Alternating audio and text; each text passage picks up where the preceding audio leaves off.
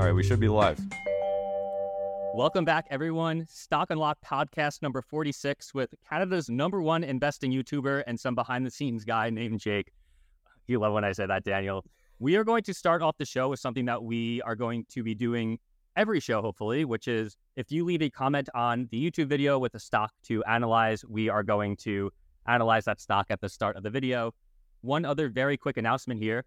This is probably going to be our last weekend stream for a while. Weekends are just logistically complicated, and we are still going to do our best to do this show every week. So no worries there. Just wanted to let everybody know. How's it going over there in Canada, Daniel, as I share my screen and pull up this stock? It's pretty good. It's definitely fall in Calgary. Leaves are coming off. It's getting colder. Days are getting shorter. Winter's coming. you got the sweatshirt on. I could say it is way too hot and humid in New York City today. It's doing that classic East Coast weather thing where it'll be a little bit cool and then it gets super hot again. And hopefully people can't tell. I just ran back from a coffee with another startup founder and definitely am still cooling down. But I'm going to swing it uh, right into the start of this first video. As most of you know, we film these live if it's not obvious, and we do not edit them at all. We upload it straight to Spotify. So if you listen to on Spotify, come to YouTube. If you leave a comment on the video, we might just pick your stock to analyze at the start of next stream. I want to give an honorable mention to one that we're not taking. Captain Strange 1466, thank you for this comment on Expedia and MGM. We are going to get to this, but I want to do a little bit of research and not just fly through that one. I know that I talk about Airbnb a lot. Those are all in the travel space, which I'm very bullish on. So we see you. We appreciate your consistency and thank you for your patience. The one that we are going to pick is from PB6481, who is also in our Discord, I believe. So shout out to you. We are getting a lot of comments on Adyen, Daniel. Quick question to you Are you familiar with this business? Have you heard of it? All I know about it is I believe it's in the payment space somehow. Yes. So there's going to be a little bit of inception here. Of course, Daniel and I are the two co founders of Stock Unlock, and it is a paid platform after a free trial. Why am I saying this? We did not implement credit card processing or handling payments in different currencies. That is a very hard problem to, for young startups to solve and even bigger businesses. So there is a B2B business segment for payment processing, specifically for websites just like Stock Unlock or for those who are more familiar with PayPal. You want to facilitate tr- payment transfers between consumers, businesses, or business to business, consumer to consumer online. And Adyen is in that space. This is actually a European company. So you don't have to trust me. You can go down to their About tab and I will summarize this. It says that they are a payment processing business. So let's take a quick look at their financials because there are a few things that I spotted. And Daniel, feel free to interrupt me and chime in here that I wanted to call out. So this is actually going to start backing up my thesis here, which I'm sure people will disagree with. So definitely hop in the live chat if you want to talk about this typically on software companies, I expect pretty high margins. There's nothing wrong with having a gross margin between 15 and 20. It also looks like this company is profitable, so I'm not knocking on that. But I do want to call out that their margins are compressing. So one angle on this is Adyen is announcing that they are starting to hire out a lot to continue to build infrastructure. The reason why the stock is getting brought up so much is it fell off a cliff when they reported earnings. That was because they are spending more. So again, one angle on this is, well, their margins are going down because they're investing in engineering. Engineers cost money, so their margins are going to compress over time. But what the bulls on this business will say is they are gearing up for the future. Of course, we've seen companies like Amazon invest a lot into growth, and that has worked out very well for them. So why can't it work for Adyen? Well, what you are about to hear is just my personal opinion. I don't think that this business has a long term sustaining moat. And what I mean by that is its ability to maintain pricing power and hoard off competitors. Right now, every single company almost that is using Adyen is also using other cloud services, whether it be Amazon, Google, Microsoft to host these services. Right now, none of those services offer or offer easy to integrate direct payment processing like Stripe and Adyen do. So that is why these businesses exist and they have definitely come online and generated a lot of cash. Their balance sheet health is fine. We can see that has a 4.2 score out of five here. You could also see that they have been growing, but again, let's remember that their profitability on this growth has been going down. In my opinion, it is getting easier and easier to build these companies. I understand that they have sticky revenue, and there's a lot of people who disagree with me on this. But when I buy and hold the stock, Daniel, I want to hold this business for at least five, if not 10 plus years. I want to find long, enduring moats. In my opinion, the margin compression is because of competition coming in. I also think that large cloud service providers are going to be able to offer the services that Adyen and Stripe is offering today. And that is the main summary of my thesis here. This is not a buy or sell recommendation. I'm not a financial advisor, neither is Daniel. And this is all for fun. Please consult a financial advisor. But at least for me, I am not super interested in this business purely due to the lack of moat. However, other people strongly disagree and see that the stock price has fallen and think that this is a great time to buy. To be honest, I don't know. It could be. Uh, they obviously have very great growth, but as companies have more and more choices with who processes their payments and they go back to the table year over year to renegotiate these contracts, and as it gets easier and easier to integrate with these companies, I have a hard time to see them maintaining pricing power. I did a very, very quick research here to just see what's the difference between Adyen and Stripe. the answer is not much. And then if you look up Adyen and Stripe competitors, you can see people are bidding up on Google. There's already a lot of other competitors coming into the space when they see that there's a lot of money to be made here. I yeah, there's a lot of a lot of payment processing companies. There's a lot. There's a few new ones even popping up in Canada and taking market share. Also, the place that I go to, the barbershop I go to to get my haircut, they had one payment processor that they signed up with, and then a couple months later, like literally within two months, they swapped their payment processor because a different one offered them cheaper fees. And that was enough for them to just totally switch. Even though their previous payment processor was more sexy as the customer, it was more fun to use that payment processor because I could like do it all myself. And then they just went right back to, you know, just tap your card and then pay. So the only thing that caused them to switch from competitor to competitor was lower fees which ultimately tells me that there probably isn't a moat in this industry. And whoever can offer the lowest fees is probably who businesses are going to go with so that they can save money, which also tells me it's probably just going to continue compressing margins over time, which is what we are currently seeing. So yeah, I, I agree. I, I don't know if there's strong moats in this in this business. The only two companies that have seemed to hold up and really produce a ridiculous amount of cash are Visa and MasterCard. So if I were going to be in the payment space personally, I would look at one of those two companies. But I mean, full disclosure, I don't own either of those companies either. I think they're incredible, but I just don't know. I don't, I don't know the moat over the next 20 years if even Visa is going to be having a strong moat. I mean, te- technology is just moving way too quick. They could be disrupted within 20 years for sure.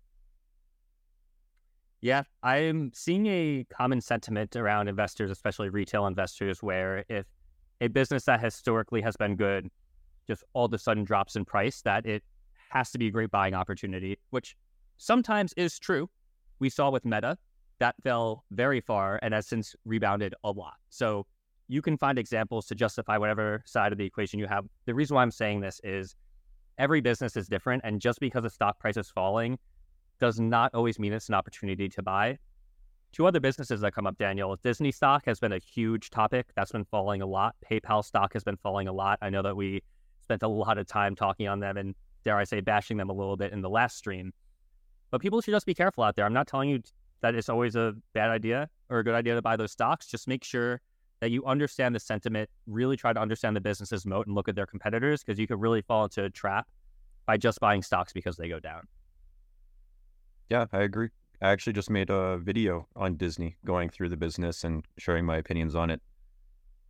And yeah, I agree. You know, the stock is down 60% from its all time highs, and it's still not even close to a price that I would consider it. Yeah. I don't even know if I would ever consider it actually. Yeah, I I'm personally not touching Disney either. It's one of those stocks where, you know, everyone's looking at it, so I just don't like to look at things everyone else is looking at. There's tens of thousands of stocks out there there was actually a really great conversation that was happening in our Discord, actually started by this lovely person here, Sam Solid. So it's great to see you. Uh, you will be watching this recording, it seems. So thanks for stopping by. Uh, there was a lot of debates around the level of pricing power, how profitable streaming businesses could be. As well as just the entertainment space in general. I'm not sure if you have thoughts on that after going through a Disney analysis. I think the overall streaming business is low margin. I think Netflix is, I mean, their metrics suggest they're clearly the leader in streaming. So I would look at their margins for basically the maximum potential of profitability. And even Netflix's margins, I don't think are anything really that amazing. Um, Disney is struggling even more than Netflix to gain new subscribers. Their subscriber rate is actually basically flat now. And what they're doing to offset that is raise prices on Disney Plus and quite significantly too. I don't know if I like that because that basically means for Disney Plus to continue growing and eventually reach profitability if its subscribers are not growing, it means that the company actually has to continue raising its prices on Disney Plus to see growth, and it cannot raise prices forever. So there's a point where prices are going to stop increasing or start to have a negative effect on the business from people leaving the platform. So that's the same argument that I have with PayPal too. I've, always said that with PayPal. PayPal's users are not growing, they're actually slightly declining right now.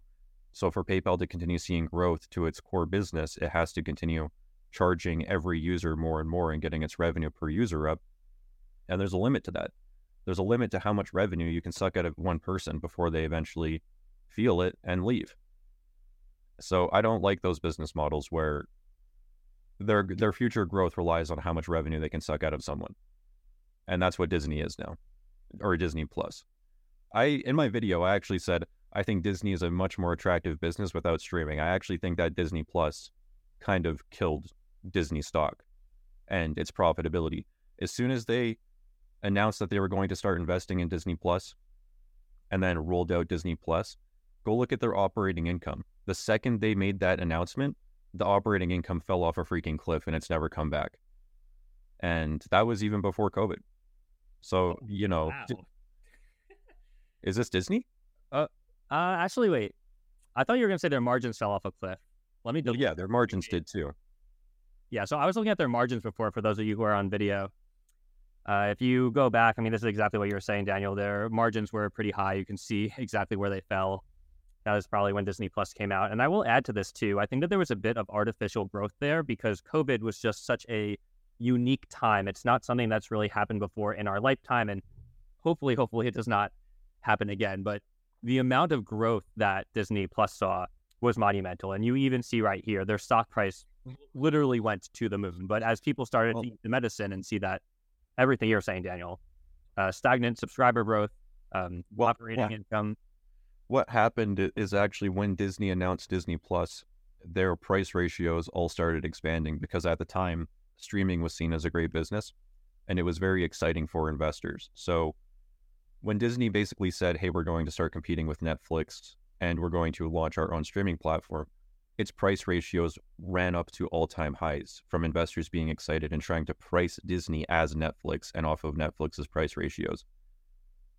So I think that it got, you know, it, it got very expensive. I don't think that there was a lot of actual true value created. I, I think that Disney Plus has created no value for shareholders. If anything, it's actually destroyed shareholder value, which is just a double whammy because the stock ran up off of the excitement of Disney Plus, and then when you waited, it actually destroyed shareholder value. So none of that run up was justified. If anything, the stock should have fallen. So it's just overall I don't know what's going to happen to this business. I don't know if they're going to cut out Disney Plus at some point in the future because there's a lot of headwinds to get that business profitable and to actually generate any value for shareholders. And I'm not confident they're going to do it. Well, let's say some bullish comments. There are definitely two sides to this story. Bob Iger is back. Yep. Eh? And they are making cuts. So someone did drop in our Discord today. They have cable and they went over to ESPN channel and there was a sign up on the channel that basically let people know that ESPN is not available because they are negotiating rates with Disney and they're trying to keep the costs low mm-hmm. for their users. I also heard that they're selling off some other assets. I may be misspeaking here, so someone can correct me. I think it was ABC, uh, ESPN. They're also thinking about selling. I've heard these are all kind of whispers. So I'm speaking a little bit out of my depth here because I have not analyzed them deeply. So someone called me out that was incorrect. But they are making hard cuts. I mean, not all businesses last forever. You can argue Bob Iger is one of the better CEOs of our time. At least he uh, was and has been for Disney. So there's a very real turnaround play here. The IP is also very real. I think another bullish note here is no one can really touch Disney's IP and the characters they've created. Also, the theme parks, obviously very hard to replicate, even though the negative side of that is it does seem like they're getting into political wars with DeSantis down in Florida. But yeah, this is one that you can definitely justify from both sides. Uh, I'm not touching it either, Daniel, but I will fairly say I think it's a little bit too early to count them out. I don't think Disney is going anywhere. It's more of a conversation of, as a stockholder in this business, to take the words out of your mouth, what returns to shareholders are there going to be looking forward, especially when they're still a $149 billion company? Yeah, I agree. I don't think Disney's going to go anywhere anytime soon. It's really just how profitable is this business going to be in the future? And that's a question I genuinely have no idea about. But my my gut is saying it's not going to be as profitable as it was historically. And then you also have to think too, like they had that old CEO. He wasn't doing a very good job. So then their previous CEO, I believe he had to come back out of retirement and fix the ship, which tells me that it's probably not an easy business to run. And you probably one of the most unique businesses in the world. Yeah. So it's probably a pretty complicated business that would need very strong management to operate effectively, which is an additional risk if you're going to think really long term. So I, I don't know. For me, it's just, I think there's just better stocks out there for me personally, but I could be totally wrong. Disney could be the turnaround play of the century. We'll see. there is a fact ringing in my head that a friend of the show told us, Daniel. I believe it was that only 4% of companies that were being publicly traded around 100 years ago are still around today.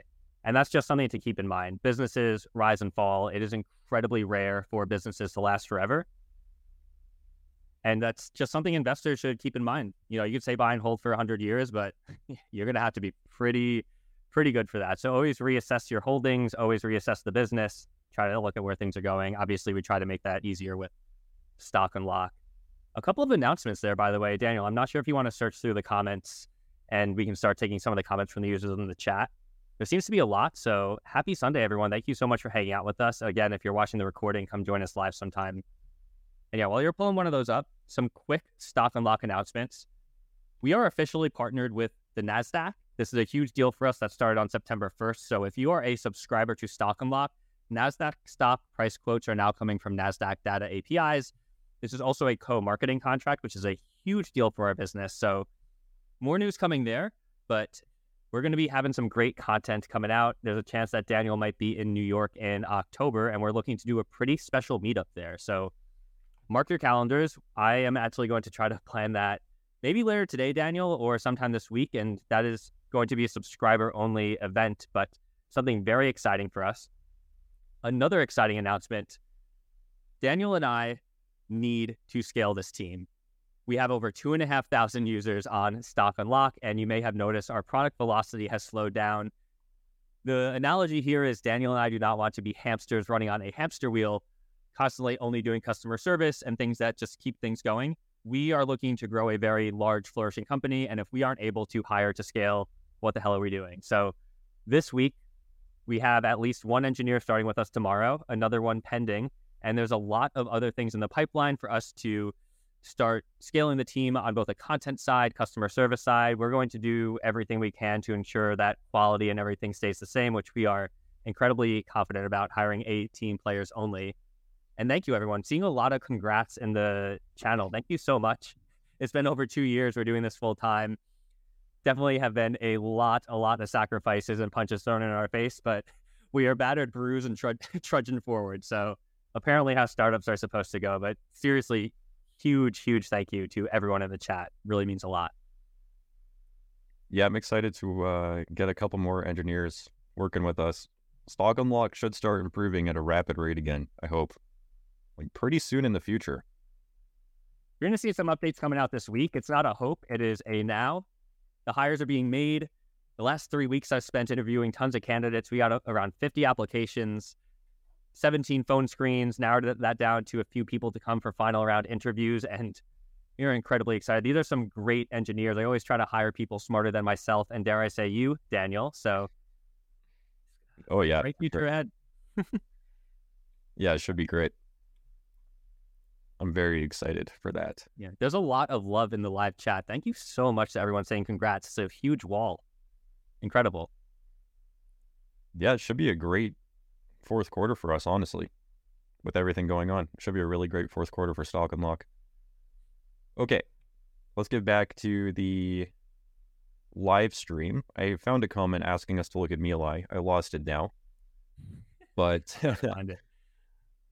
yes, we've been asked to look at MELI. So I believe that this is like an Amazon type company. Mercado Libre engages in the development of an online e commerce platform with a focus on e commerce and related services. I believe it's down in South America, though.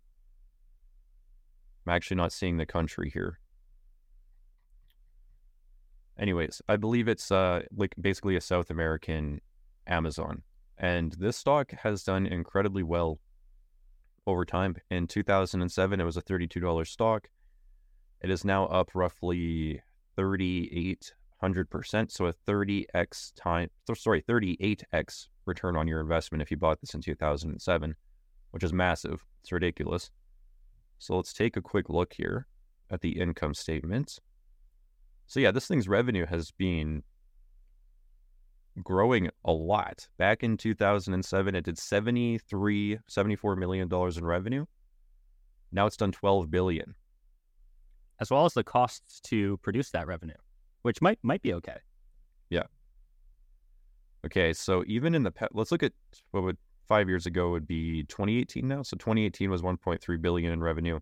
So they've basically 9x revenue in five years. That's pretty impressive. That's actually very impressive operating cash flow is going to the moon apparently.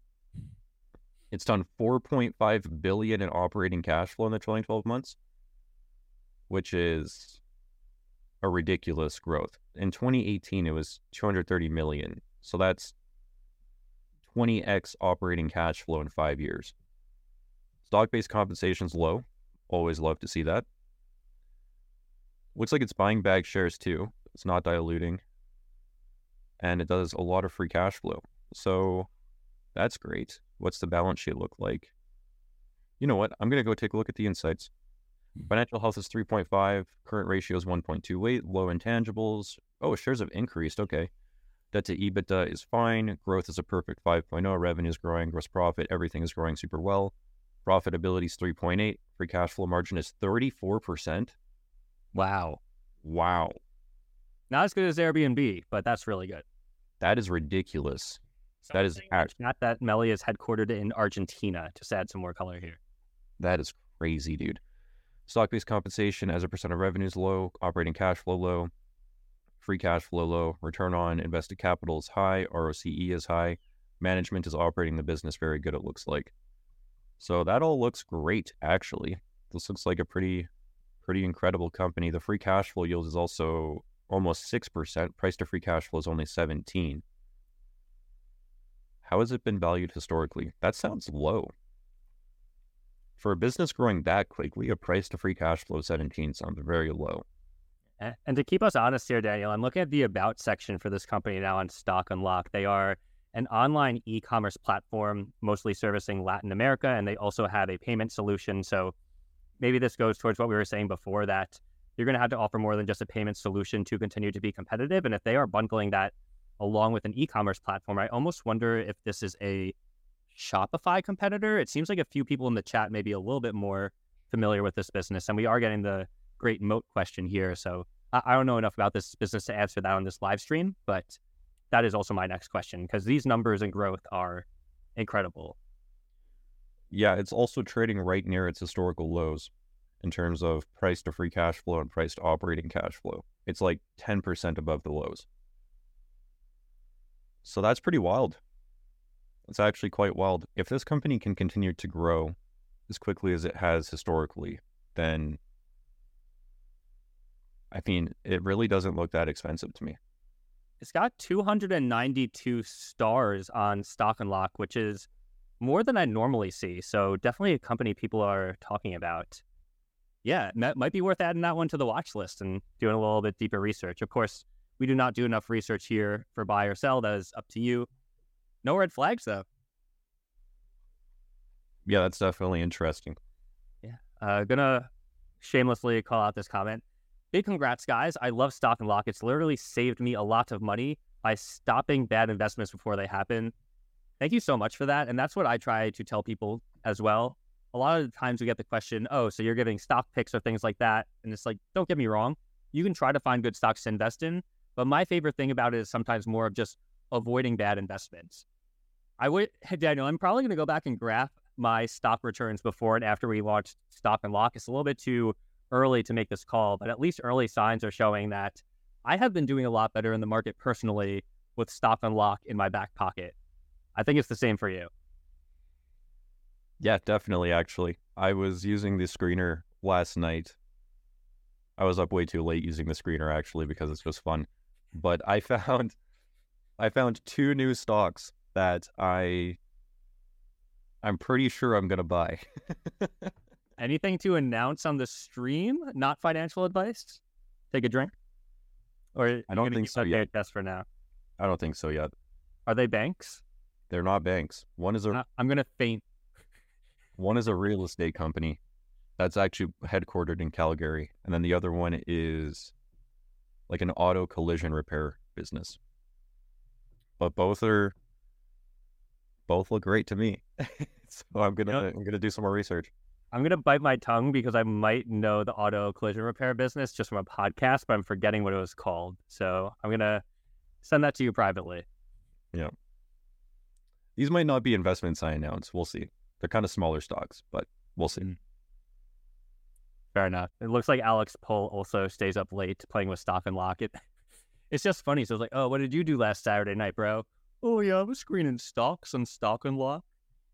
Well, it's exciting because, well, because our screener, it it ranks all of the businesses, all of the stocks by our insight score. So usually the top stocks that I find that I screen for the fundamentals usually pretty dang good. And then it's exciting because if I actually find a stock that I believe is a long term, sorry, long term compounder, then it's really just like I'm staying up late finding things that are going to make me money. you know, like that's what it is. Fair enough. Yeah. I mean, I, I obviously agree. I do the same things. I think I was in bed by like 10 o'clock yesterday. I was like, who am I? So old. You, you want to take one more here, Daniel? I, I do know that you said that you are on a little bit of a, a shorter time span today. Definitely want to respect that. So I think that we have time for one more. I might hang out a little bit late if people are here to hang out, but yes, we will have more time during the week to uh, go back to the more full full episodes. Uh-huh. Actually, this might be a good one, Daniel. Someone's asking how to use Screener for a particular industry. Should we just go through a quick example of this? Because it would be great to kind of see how you screen and find stocks in the stock unlock screener. I'm sure a lot of other people would like to okay your process there. Okay, everyone, I need to make a disclaimer here. If you see any stars or stocks that are on my watch list, if we go through the screener, those are stocks that I am researching and I may or may not own some of them. Okay, so you're gonna get you're gonna get a little bit of a peek into Daniel's personal screener and watch list and everything. And I will be the annoying tape recorder here. We cannot stress this enough. Daniel and I have both made investment mistakes and will continue to. That's what investing is. If you invest in a stock just because Daniel and I have invested in it, that is probably the worst, silliest thing you could ever, ever do. And we're not just saying that as a disclaimer please do not be that person. Don't do it with us. Don't do it with everyone. Part of the reason why we build the software is so that you can do your own research. And if you buy something and it goes down, you have no one to blame but yourself. Disclaimer over. Okay.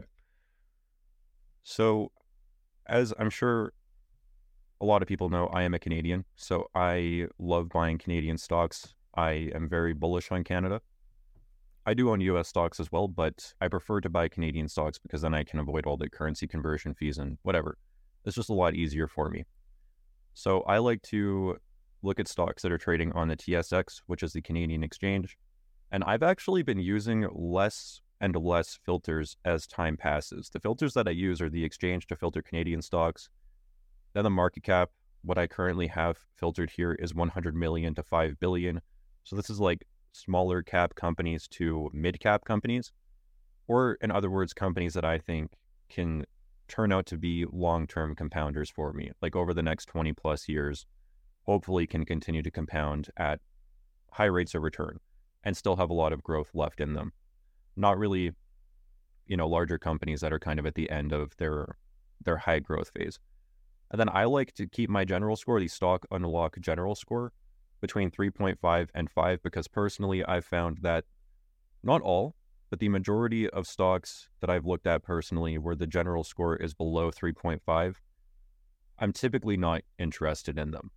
So our our insight scores I think do a very good job at pointing out the bad stocks. So I don't personally like to look at the stocks that are under 3.5. Do you ever do the score breakdowns? Nope. I like to just keep it at 3.5 to 5. I don't really I don't really filter more than that. I really keep it really broad. And then That's, industry. You and I differ there. Just to add color here, because people are probably wondering how to use this. I personally like to do individual scores because I don't really care too much about the analyst or valuation score. So high growth, high profitability, good balance sheet. And you can save these as well, right? Yeah, this is a saved screener right here. Awesome. Also, I take out the metals and mining industry, the energy industry, chemicals, biotech, and I think that's what I take out because personally, like th- these would be gold companies, like gold miners, for example. I don't want to own those. I don't really care to own energy companies personally, like oil and gas companies. I just, I know that they produce a lot of cash flow, but I, I just don't know enough about oil and the future oil prices to feel confident owning them myself. And then chemicals and biotech companies, same thing. I think that they're kind of more speculative and volatile. So I I don't screen for those ones. Yeah, stick with what you know. So yeah, this is a screener. This is actually the exact screener that I used last night, and I saved it. It's just my Canadian market cap filter. You can see that I have a few stocks here on my watch list. These are some of them that I found last night that I am still researching. But yeah, and then I just go through this list basically and do a quick scan of the companies that I find. so I'm laughing at one of the comments in the chat. Come on, Daniel. You are from Calgary. You should know oil and gas. I know oil and gas. I mean, I know the industry, but I've just seen I, I don't know. What I feel personally in my gut is oil companies they go through periods of being incredibly profitable and then oil prices will drop and then they go through a period of being very unprofitable. I feel like if I had to place my bet that we are probably in the up cycle right now with these companies being incredibly profitable, producing a ton of cash and people wanting to own them.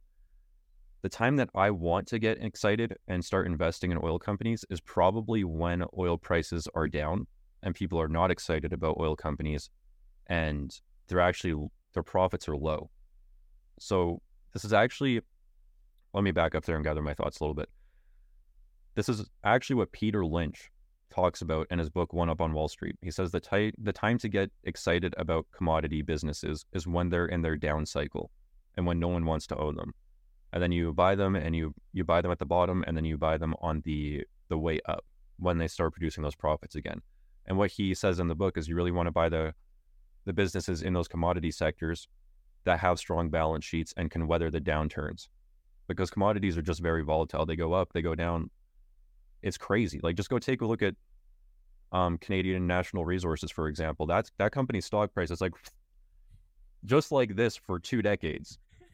So I feel like, like a heartbeat monitor. Yeah, exactly. Just like a heartbeat monitor. So I feel like right now my gut would not feel comfortable owning these businesses because I do feel like they're probably near the top of the cycle. Well, I'll say one statement that's meant to be true and a follow up question. I think we got to send you on your way. I'd say in general, you and I aren't very well versed in any commodities based businesses. And that's yep. because understanding the pricing of commodities is very challenging. There's a lot of professionals who do it that have a lot of data there, and that is all they look at. So again, tens of thousands of stocks in the market. You could pick what you know and say in your area of competency. And then I guess flipping that back as a question to you, Daniel, have you ever invested in commodity based businesses or does that fact that I say before just kind of keep you away from them in general? Because you did hint at before you might start to get interested when the prices of commodities go down, which I think is making an assumption that you believe it will go back up just looking at historical trends. Is that correct or incorrect? Yeah, and I'm not even going to say I would do that for sure. It's just I would start to get interested in oil companies when I feel like they're being down. Tony, yeah, this is a perfect comment. When during COVID, when oil prices went negative and these stocks were all collapsing and they were losing their profitability, like that's the time to be buying them, in my opinion. I don't want to be buying them when they're all producing record high free cash flows because oil prices are high.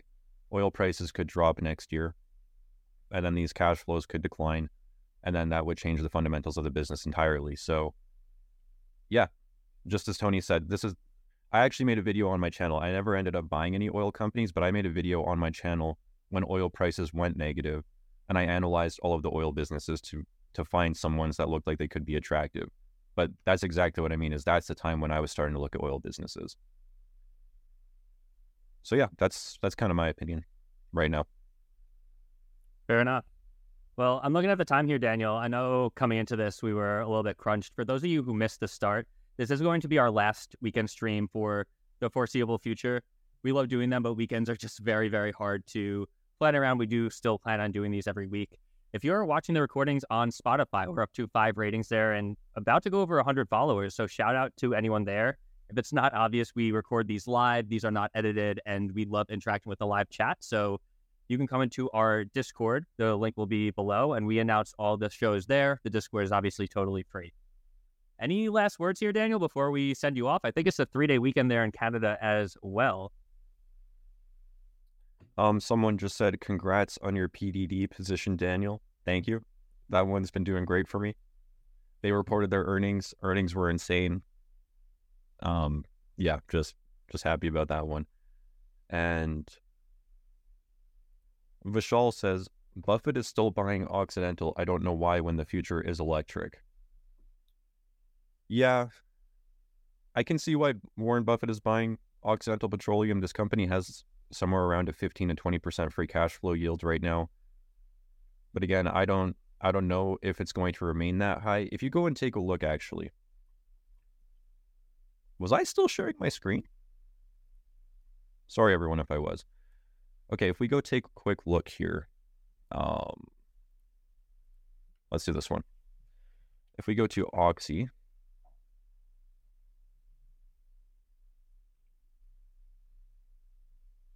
sorry for my slow internet. This always happens when I stream. And we go to the free cash flow of this business. So down here, you can see that in 2015, it was actually producing negative free cash flow and then it went up to about $3 billion in cash flow. Then it went back down to about 468 million during COVID. And then really, it's been recently that its free cash flow has gone insane, up to about 12.3 billion. Now it's starting to come back down to about 8.4 billion. But this is kind of what I mean about these oil companies, is their cash flows are so volatile based on what the price of oil is doing. I believe back in 2008, oil prices were quite high as well. Occidental Petroleum at the time was producing about 7 billion if we want to round up.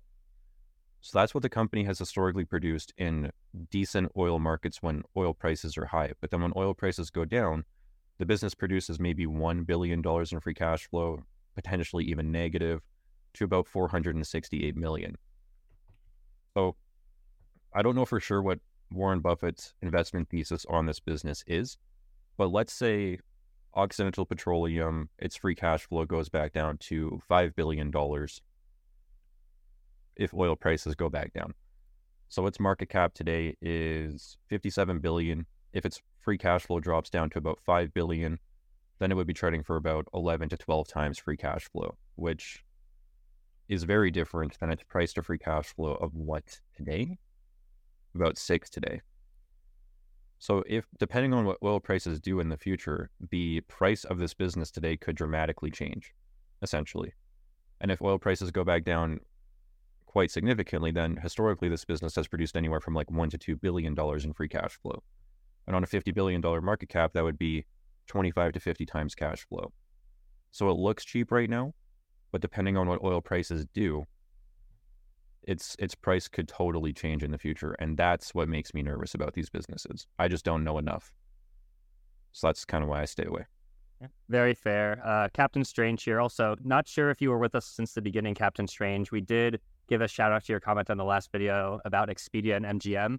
I just want to do some more research there. I think that's a great suggestion. So sorry that we haven't gotten to that one yet. Really good point here, though. Oxy has access to carbon capture plants, which allow them to get carbon credits from the government could be worth 150 billion a year by 2050. So I love the long outlook there, and yeah, it just goes to show how complicated some of these businesses are. Daniel, I think everything you were saying makes a lot of sense, and now there's also government credits that come into play as well. So definitely something to be aware of when you're looking at those those businesses. Yeah, for sure.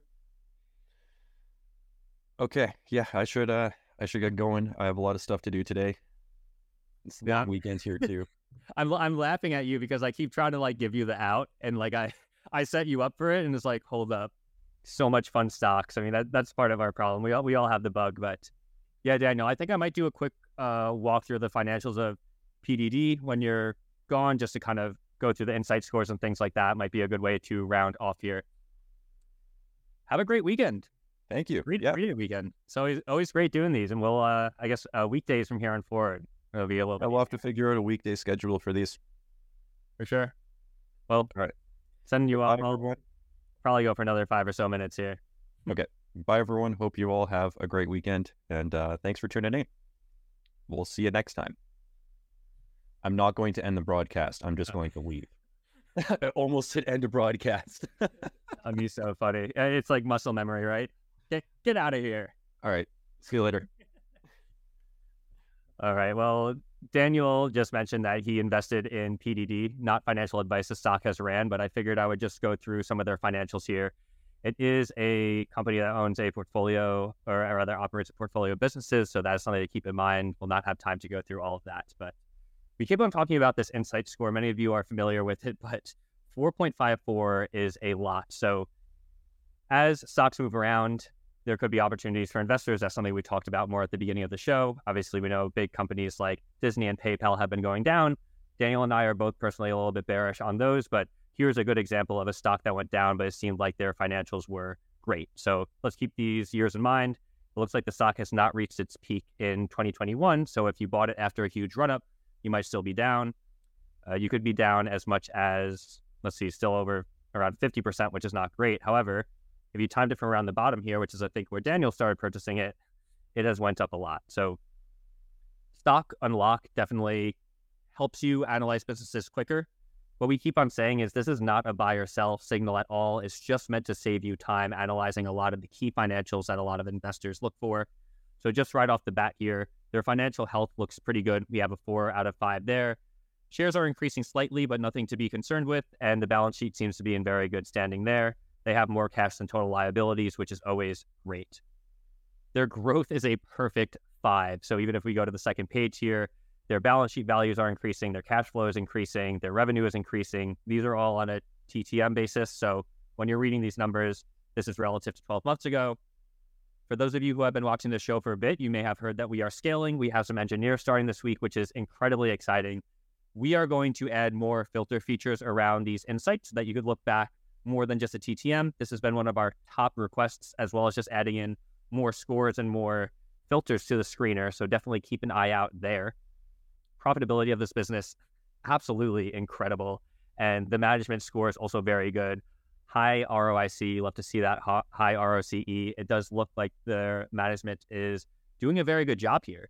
So when we saw this before, I said to keep this in mind when the stock ran. So what I always like to look for is if a stock price goes down this much, were the fundamentals of that business going down in that same time frame? Because if you identify that a business has fallen down a lot in price, but their fundamentals have not changed, that might be telling you that the market may be getting a little bit too bearish here. So just looking at their margins, margins all seem pretty good. They've actually were going up during this time period. So that's very interesting to me looking at their income statement, just going out here, this graph up here shows you their growth of green is the revenue. So it does look like they leveled off here a bit, which might be for a little bit of the sell off, but not only has their revenue gone up, but as we saw in their margins, their margins are going up as well. So that is great. Balance sheet health is pretty good. Seems like they have a lot of cash on hand. Assets are going up. I always like to check the debt load on the businesses as well. Does seem that they have like a little bit over one and a half billion in long term debt, but of course, as we saw before from the insight score, it sounds like their total cash. Wow, their total cash position is going up and up and up. So that is great. That is likely because this business is generating a lot of cash flow. So we could ch- come over here and check that out. Looks like a little bit sparse data here on the quarterly. Let's check TTM. And yeah, the operating income here is Despite this little slowdown, which may have been why the stock went up and then down, you see this big run up here. Investors saw growth, stock price goes up, it levels off, stock sells. If you analyze the business more than its financials and go to its investor relations slides and see who they're selling to, understand their competitors, a smart investor may have been able to see, uh, not me, but Daniel saw it. I did not look at this business that they had good growth potential, and wow, you would have been right. So, those are probably some of the things that Daniel was seeing. I know a lot of you follow his YouTube channel there. Yes, he was with us for most of the stream, uh, but he just left. Right, uh, I'm going to take a few last questions here. We usually end it with just stock unlock talk. Normally, Daniel's here, so I will try not to act as nervous as I feel doing this alone. But there was one episode that was just me, and things did not fall on fire. Uh, from Andrew Blount. Sorry if I mispronounced that. Calendar features. So, yes, we do have portfolio tracking. I know a lot of you are waiting for Questrade, E Trade, Interactive Brokers pretty confident Questrade could come out this week, but cross our fingers that is not a promise, as well as E Trade. Interactive Brokers is also in the pipeline, and we are going to be releasing more and more brokerages that you can connect to Stock Unlock. It's been one of the favorite features that we've dropped, so keep an eye out there. A calendar feature for the portfolio tracker to answer this question is coming. This will be a great calendar view to see when upcoming earnings are, dividends, payouts, all that kind of stuff. We are on it. Part of the reason why we are hiring question here. Would you be able to do annual quarterly insight scores? Yes. Uh, so flashing back to something I said there, uh, you might have said this as I was saying it on the screen share. We are looking to, and it's been one of the top requests for insight scores to have kind of a time dial. So in addition to where for the metrics that this applies to, uh, the TTM, which is the trailing 12 months, we are also looking to add more years look back there. Also something you could look at in the screener. I'm excited for that as well. I wish that we could build it all at once.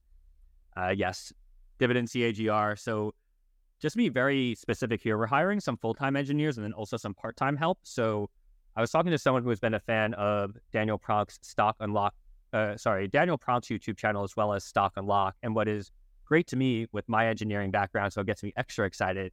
There's a lot of software engineers that also love Stock Unlock. So for these part time roles, we're going to give very scoped projects for engineers to just fly with. And we are looking to hire someone on a part time basis that could turn full time.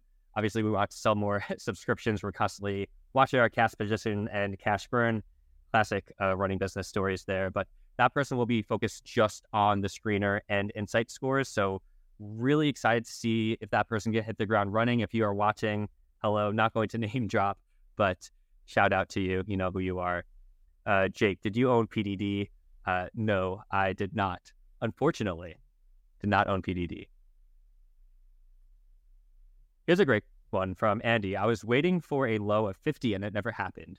Nothing wrong with that, as Warren Buffett always says.